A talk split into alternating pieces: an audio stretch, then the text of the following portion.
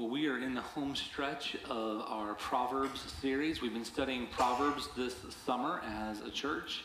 Uh, we began back the beginning of June, and we have this week, and we have next week before we'll say goodbye to Proverbs. It's not been an exhaustive study, but we've been doing is we've been looking at these themes uh, that show up uh, in the book of Proverbs. Proverbs is this kind of concentrated collection of wisdom uh, in the Old Testament, wisdom that's consistent with what we see in the rest of Scripture.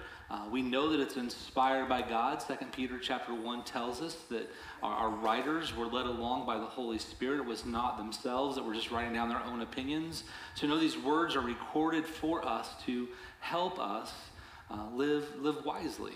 Uh, the, the theme of our series has been live well. We have said we want to live well, and we, we, we want to understand that our God, our Maker, our Creator, the one who formed you and crafted you in your mother's womb, He wants you to live well. And week after week, you're probably tired of hearing it. Um, I've shared with you the words of John chapter 10, verse 10. Uh, Jesus says, The thief, Satan, the devil, our adversary, he comes only to steal and to kill and to destroy. Um, our enemy, Satan, is opposed to God's best for you. He wants to steal and kill and destroy. But Jesus says that's not the end of the story. He says, But I have come that you might have life and have life in the full, life in abundance, life that's overflowing. Jesus says, I want you to live well. God wants you to live well. And so we're looking to Proverbs as well as the whole counsel of Scripture to say, how can we live well in some of these important areas in life? We looked at themes like relationships, how to live well when it comes to relationships. Uh, how to live well when it comes to the words that we speak and the words that we write and the words that we email and all those things. Um, we've looked at how to live well when it comes to the plans that we make and how we spend money, and last week, how we work hard. How do we live well? Uh, this week, we're going to bundle together three themes uh, because I'm running out of weeks. And so we're going to put all three into, into one week. But I want to give you kind of a banner uh, phrase before we get there because I think it speaks to all the other weeks as well. And here's the phrase When disciples of Jesus live differently, it makes a difference. When disciples of Jesus live differently, when disciples of Jesus choose to listen to his word, choose to obey his word, choose to follow his commands as it relates to relationships and words and plans and, and money and hard work and the things we're going to talk about today, it makes a difference. People take notice. It not only causes them to take notice in, in, in that it makes a difference that way, but it actually helps them uh, it allows you to be a light in their dark place. So when disciples of Jesus live differently, it makes a difference. And, and this will be on full display in the three themes that we look at uh, today. And here are the themes we're going to look at today. We're going to move through them probably pretty quickly, maybe more quickly when you like. Um, but we're going to look at attitude, anger, and alcohol. Uh, attitude, anger, and alcohol. What wisdom can we find in the Word of God that speaks to how we approach our attitudes. Specifically in Proverbs, attitude is related to pride and arrogance uh, versus humility. How do we allow God's wisdom to speak into our hearts when it comes to emotions like anger? And probably the more controversial, where I'll probably offend most of you, uh, is what does God's word have to say about alcohol? What wisdom is provided there when it comes to uh, to alcohol. So let's start with attitude. We'll save the hardest for uh, last. If you have your Bibles, find Proverbs chapter 11. And this is going to be another one of those weeks where you're going to find yourself moving back and forth between your Bible or touching the screen on your phone or tablet a lot because there are lots of verses to go through. And uh, so uh, just be prepared for that. The verses will be on the screen. Uh, if you just want to kind of write them down and follow along there, that's fine too. In Proverbs, Again, attitude is mostly put into these categories of pride or humility. Pride and humility are contrasted. Pride is attributed to the fool, to people living in folly, whereas humility is attributed to the wise. Case in point, Proverbs chapter 11, verse 2. When pride comes, then comes disgrace. But with humility comes wisdom. When pride comes, then comes disgrace. When pride comes, then we lose favor with other people. When pride comes, then we set ourselves up to be put to shame. What, what is pride? Quite simply, pride is an inflated sense of self, an inaccurate sense of self. Pride is manifest when we think that our ideas are better than everyone else's, our opinions matter more than everyone else's. And really, at the bottom of it all is that we believe that our value is greater than someone else's value. Pride is an inflated sense of self. If you think of a balloon, we puff up with pride, we fill with air, we think that we are better than we are. Pride leads to disgrace. The way it's said elsewhere, Proverbs chapter 16, uh, verses uh, 18 and 19, I think it is. Uh, the writer says that pride comes before a fall.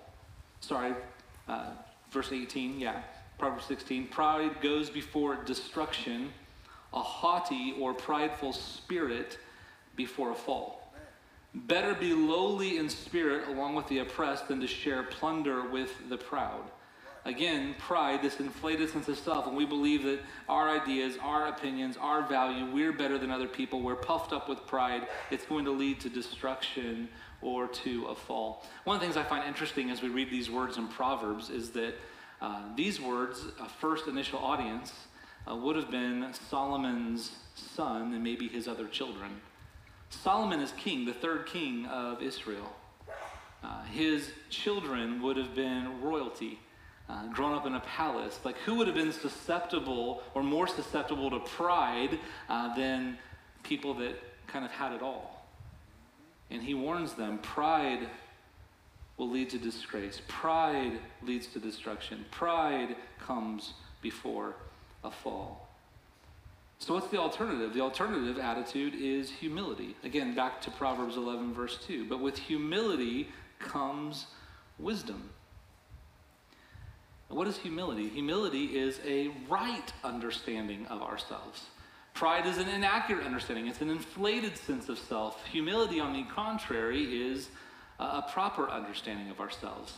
Humility, at its roots, understands who God is, it respects, honors, reveres God, and that then, in turn, helps us see who we are and who the people around us are. And humility brings wisdom. I think it's fitting that in Proverbs we've said that kind of the theme verse is that the fear of the Lord is the beginning uh, of wisdom. The fear of the Lord inevitably, awe for God, reverence for God, uh, leads us to this appreciation of who He is, which then places us in a humble position to say, you know what? I can't figure this out on my own. I need your help. That's a, that's a humble perspective. That's living in humility. And that's the attitude that's prized it's the attitude that we're encouraged to have. It's the attitude of the wise is to be people who are humble, to have a right understanding of ourselves, to allow the view of ourselves to be shaped by who God is and what He has to say about us and what He has to say about the people around us, rather than rooting our worth and our value in what we think of ourselves. Humility is praised and prized throughout Scripture. Paul tries to coach it up in the early believers. If you look at Ephesians chapter 4, uh, verse 2, uh, a powerful, simple verse on humility. Ephesians 4, verse 2. Be completely humble and gentle. Be patient, bearing with one another in love. Paul says, Be humble. Have a right understanding of yourself. Amen. See who God is and what He has to say about you and what He has to say about others. Philippians chapter 2, verses 3 and 4. Do nothing out of selfish ambition or vain conceit. Rather, in humility, value others above yourselves. Not looking to your own interests, but each of you to the interests of the others. Paul's writing to these early believers and he's saying, hey, uh, you should be humble. Here's what's really challenging about Paul's words, especially in the immediate context of the people in Ephesus and in Philippi. We have uh, words written by people who are not followers of Jesus, who do not believe in God from the same day as Jesus. And they write about how humility is despised in the Roman Empire.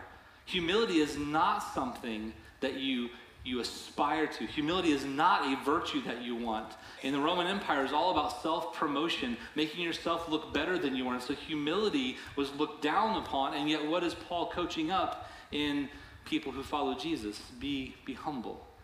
Have this right understanding of yourself. It is countercultural.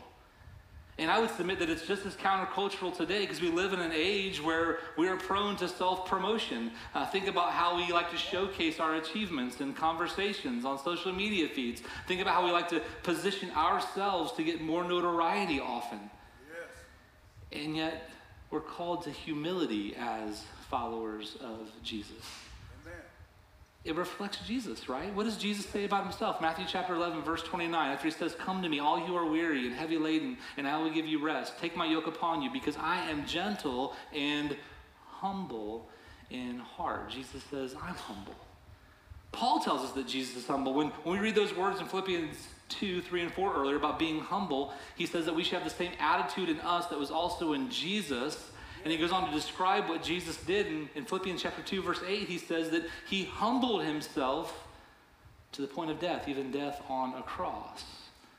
Humility is the way of the kingdom. If we want to live well, we need to be people who look and understand what God has to say about us and about others, and we live out of that identity rather than an inflated sense of self. If you think you're better than everyone else, it's going to be hard to live well. Your pride's going to set you up for disgrace and for shame and for destruction and for a fall. So let's be people who move towards humility, understanding who God says that we are, and then also what He says about those around us. We're no better. We're rescued, we're redeemed, we're saved by grace alongside of them, and God has a purpose for us in this world. Let's move to the second theme anger. I don't know about you, but it feels like in the world that we live in today, um, that, that there are so many just on the cusp of an angry outburst. Well, my parents growing up would use this phrase. They would talk about somebody having a short fuse, or they would speak to me and they would say, Hey, Craig, we think you have a short fuse. What are they saying? Well, using this imagery that comes from bombs, fireworks, firecrackers. If something has a short fuse, it doesn't take long for the flame, for the heat source to reach where it's going to lead to an explosion. And so we want to have a long fuse, is what my parents would say. I think we're living in a short fuse society. It seems as though everywhere you look, people are just on the cusp of an outburst. Think about the incidents of road rage that we hear and read and watch. Think about the incidents of air rage now. That's like this new thing where people get upset and they fight and they, they hurt each other on airplanes. Think about boardroom rage. Think about school board rage. Think about teachers' meeting rage. Think about all these different places where people are just on the cusp, the short fuse, and it only takes a spark, and all of a sudden there's this angry outburst. I was reading on Henry Ford Health's website about what leads often to anger, and it shared that anxiety and stress and loss that can be the loss of someone you love, like grief. It can be the loss of control. It can be the loss of something of value. Think about our world with inflation and what's happening to people's retirement accounts. Uh, and even uncertainty. And so you combine any of those together, and, and you have a, an environment that's favorable for people to be angry with, with one another. When you watch the Weather Channel sometimes, or whatever weather source you use, you'll hear a meteor- meteorologist talk about conditions being favorable. It's been in the news a lot this week with those devastating wildfires in Maui, they, they talked about how conditions were favorable. You had a high pressure system to the north of the Hawaiian Islands. You had a, a low pressure system in Hurricane Dora, about 700 miles off the coast of Maui. And together, because of the circulation around highs and lows, it created this wind channel that really made Maui vulnerable even in its dry season. And so the meteorologists say conditions were favorable uh, for a fire to spread so quickly. And we've, we've seen that devastation uh, on the news. You'll hear them talk about favorable conditions for severe weather. Uh, that's why you can look on your weather app now and say there's a great chance of a tornado or hail because they know based upon the humidity and dew points and a front that conditions are favorable for development. And we live in a world. Uh, because of what's happening, where conditions are favorable for anger and angry outbursts. And so, how do we live wisely in a world that seems to just be on the cusp of an angry outburst? And again, Proverbs offers us wisdom. Look at Proverbs chapter 29. uh, verse 22.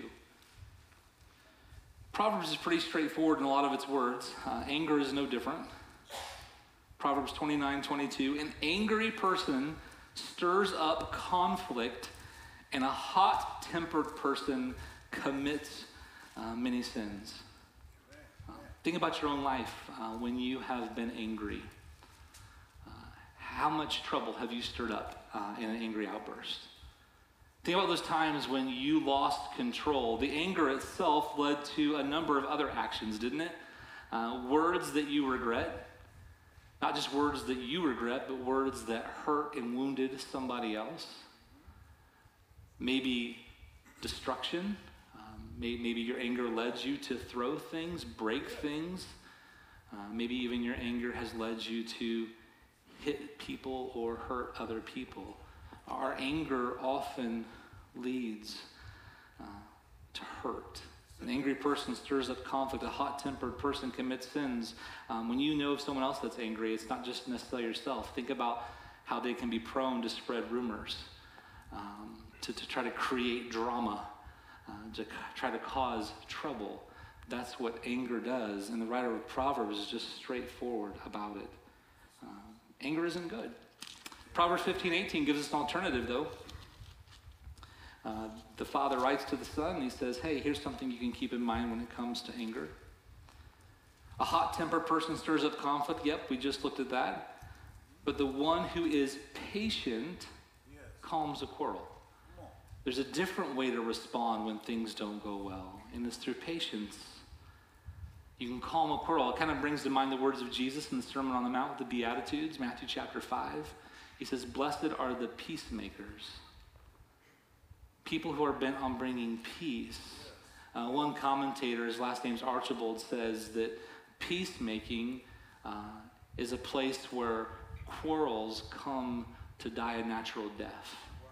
If you are a peacemaker, if you're bent on being patient and, and not fueling a fire with your own anger, oftentimes quarrels will die down. I remember the advice that was given in a book on marriage called Love and Respect. And in the early chapters, it talks about something called the crazy cycle and how when someone feels unloved, then they will lash out in a way that's um, or disrespected, they'll lash out in a way that's not cherishing and not loving the other. And he says that someone's got to get off the crazy cycle. Like someone's got to choose to jump off of that. Someone's got to choose to be the peacemaker and stop things. And the writer of Proverbs says this is the answer. We should be wise people who live to be patient and calm a quarrel. And that brings to mind the words of James. I told you we'd be turning a lot in Scripture. James chapter 119. It's a book of wisdom. Similar in some ways to Proverbs in the New Testament. James writes famous words about uh, anger. James 1 19 and 20. My dear friend, my dear brothers and sisters, uh, take note of this. Everyone should be quick to listen, slow to speak, and slow to become angry. Because human anger does not produce the righteousness that God desires. Slow to become angry. Doesn't that sound a lot like the writer of Proverbs? Be patient. Uh, a patient person can calm the storm of anger, can calm a quarrel. How can we be people who move slowly when it comes to these favorable conditions of anger. And here's just a couple hints I would give you. Uh, one is let's go back to the first thing we looked at attitude. So often, what incites anger in us is when our own pride is confronted. If we would walk humbly, you know, think about the last time you were angered. Probably someone didn't do something that you wanted or that you thought was better. Uh, someone didn't do what you wanted them to do. That, that's, that's pride in some ways welling up. And so, what if we are humble? And humility allows us to have this right perspective, right? So we can look at the world and we can say, is this really something I should be that upset about? Humility allows us to take a step back and say, is this a place where I need to lean in with grace and forgiveness and mercy rather than being harsh and angry? I would say another step you could take is to be proactive Anticipate the hard conversation that might stir up anger. Pray in advance of the hard conversation that might stir up anger. For goodness sakes, eat a meal. Hangry's a real thing, right? And so if you know you are irritable when you are hungry, then eat before you have that hard conversation. And let's not be people who go off and have short fuses and hurt a number of people. And so maybe here's a place for an inventory. What would the people who know you best say about you? The people that observe you on a daily basis. The kids that sit in the back seat of your car who live in your home. The spouse who sleeps next to you at night the people who observe you at work, the people who observe you at school, the, the, the drivers who passed you on work every day to Indianapolis this week, would, would they say you are angry or are you a person who is calm and slow to anger? We cannot live well when we are quick tempered, hot tempered, on the cusp of blowing up uh, at every little ignition source in our life. We live well by being calm and being slow to anger. Again, when disciples of Jesus live differently, it makes a difference. When you're in a situation in the store, uh, just yesterday, uh, one of my sons and I was in a store down in Whitestown at Meijer, and we were having a conversation with an employee who was clearly overwhelmed, and he was doing his absolute best and he was not doing things nearly as quickly as I would have hoped, but it was clear he was having a bad day and it was fine. And so we were having a great conversation. My son will vouch for this. We weren't upset in any way. And there was a woman an aisle over who was really upset because they had inventory in the aisles and she couldn't access the merchandise that she wanted. And she got really frustrated and really mean with the guy.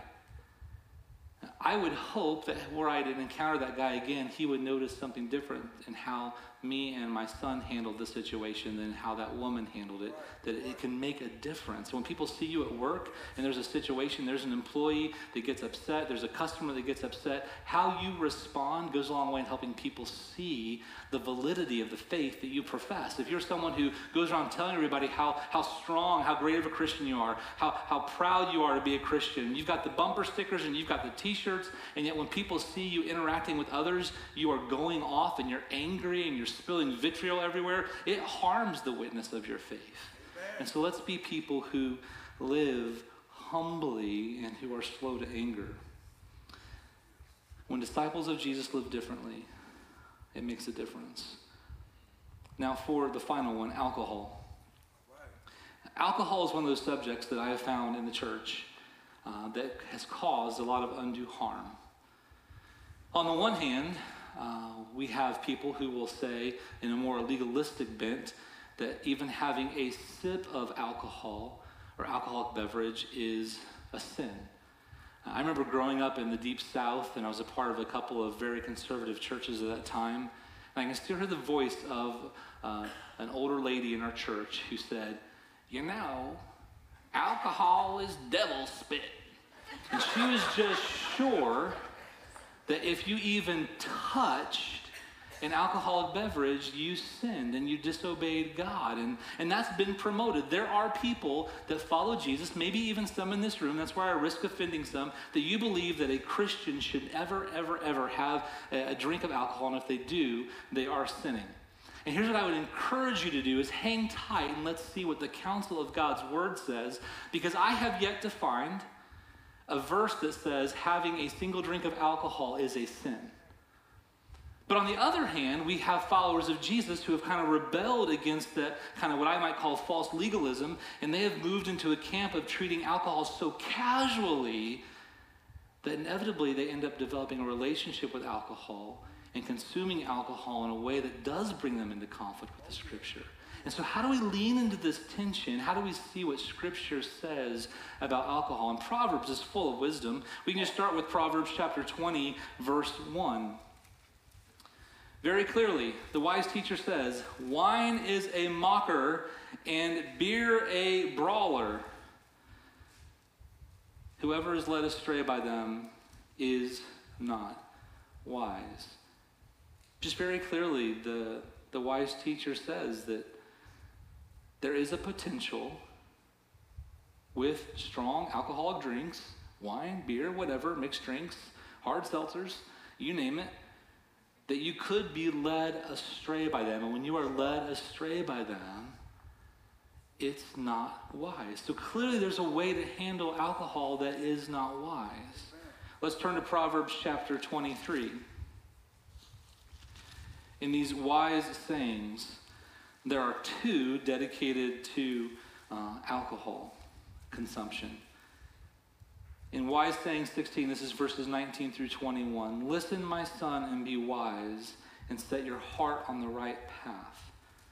Do not join those who drink too much wine or gorge themselves on meat, for drunkards and gluttons become poor, and drowsiness clothes them in rags. So, again, the wise teacher says that there is a way to engage with an alcoholic beverage that would lead to drinking too much. And that's clearly uh, not condoned. And you won't find that condoned anywhere in Scripture. But then we start to ask the question well, what is meant by too much, right?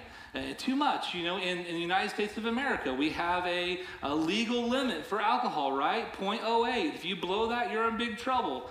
Well, doctors and, and, and, medical experts have determined that at 0.08 you're, you're more impaired. But, but what if too much comes before 0.08 for some people? How, how do we determine what too much is when it comes to drink, if drink can lead us astray and cause us um, to go in a wrong way in our lives? And for that, let's move down to verses 29 to 35 of chapter 23. Just listen to this first verse. Who has woe? Who has sorrow? Who has strife? Who has complaints? Who has needless bruises? Who has bloodshot eyes? Now just look at those questions for a moment. How many of us like to live in woe? How many of us like to live in sorrow? How many of us like to live in strife? How many of us like to live in complaints? How many of us like needless bruises? Uh, probably none of us. But what often causes us, look at verse 30, those who linger over wine, who go to sample bowls of mixed wine. And so, again, there is a way that alcohol can be consumed in too much that leads to hurt, that leads to suffering, that leads to sorrow. So, what is too much? And I think the verses that follow give us help.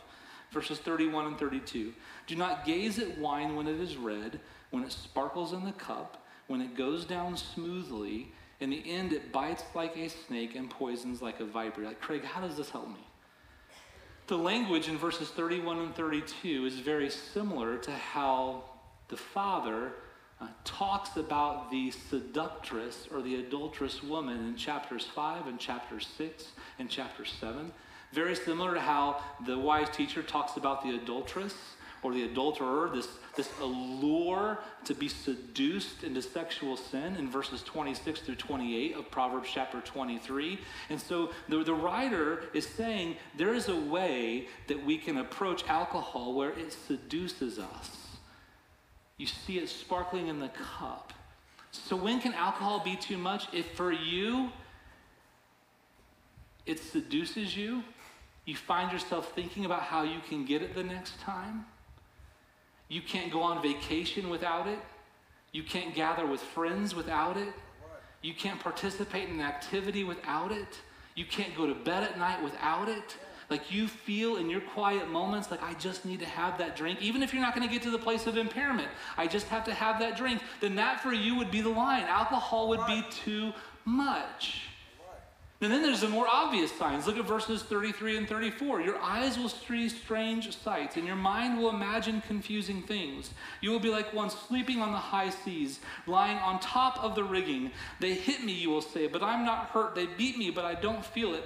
When will I wake up so I can find another drink? There's just a powerful picture here of how alcohol at some point does begin to affect how your body functions. And that's not necessarily at 0.08. When you start to feel the effects of alcohol, that's when you're at too much. When you start to feel that high that comes with being buzzed, when you start to move into impairment where you're not seeing things so clearly, you're not thinking so clearly, that's when it's too much. And when alcohol is too much, that's when we're leading into sin. And so, how can we be people who live in the tension of not saying something the Bible doesn't say, that alcohol is devil spit, but also not being people who grow so casual? And this is the thing that saddens me: is I, in our world, I think one of the ways that Christians can stand out right now is in our approach to alcohol because it is everywhere. And are we people who stand out as different? Are we people who are content on our weekends to get buzzed and drunk and then wake up and then go to church on Sunday and be fine? Like, we've got to figure this out because alcohol hurts us and it can harm us when it's too much. And so, will we be people who rise up and will we be disciples who live differently so that we can make a difference? Amen. One more thing about alcohol that, that's not even mentioned in this verse. Paul writes, well, Jesus, even before Paul, talks about how it would be better for one of us to tie a millstone around our neck and, and, and be thrown into the water than to cause one of those of younger faith, children, to sin. Paul would write in his letters to the Romans, to the Corinthians, about the dangers of believers who are new being enticed by things that we're okay doing, and it leads them into sin.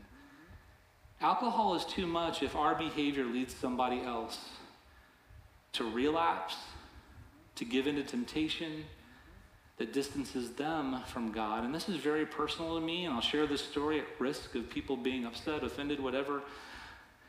I was a youth minister back in the early 2000s, and I had a dear friend um, in our church. We served together in ministry, uh, we, we did things together. And we got to where we were watching UFC fights together, and, and he and some of the other guys that were watching the UFC fights with us would, would usually bring a few beers, and they would have a few beers, and I would just have my Mountain Dew, or I'd have my Coke. And on one occasion, they came over to our house, and I drank about a half a bottle of a beer that night.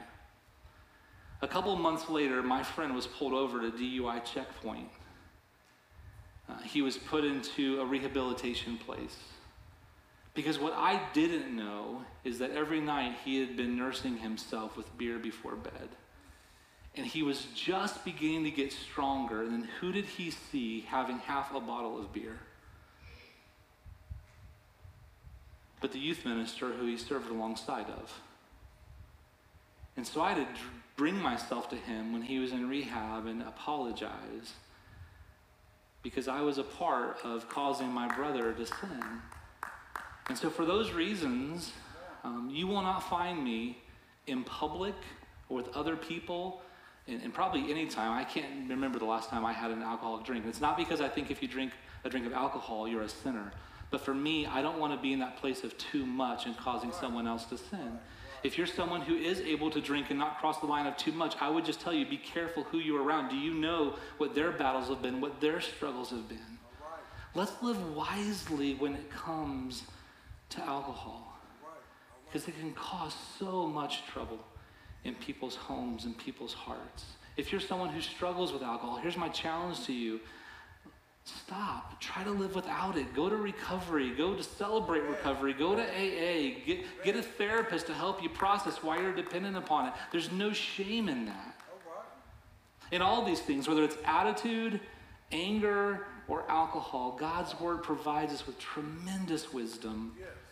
And if we will trust Him, we will find ourselves living well.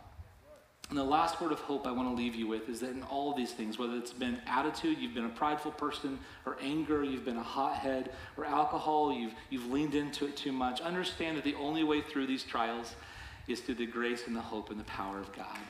Through His Spirit, He can help us become humble people. Through His power, we surrender to Him, He can help calm those angry waters. Through His power, through His Spirit, He can deliver us from addiction. And so let's turn to Him and trust in Him and lean on Him, and He's available to every single one of us. Let's live well. When disciples of Jesus live differently, it makes a difference. Let's pray. God, thank you. Thank you for your words. Thank you for your hope. God, I pray that you would allow your words to seep deeply in our heart. And that, Father, where there is conviction, it would just simply be that would be conviction. And it wouldn't lead to offense that distances people from your kingdom. But God, we would rest in the truth of your words and we would lean into you. Um, God, I know that every single person in here, we have different struggles and we need you to help us be whole and to guide us and to, to bring us into the fullness of life. So may we trust you and lean into you. And it's in your name we pray, in the name of Jesus. Amen.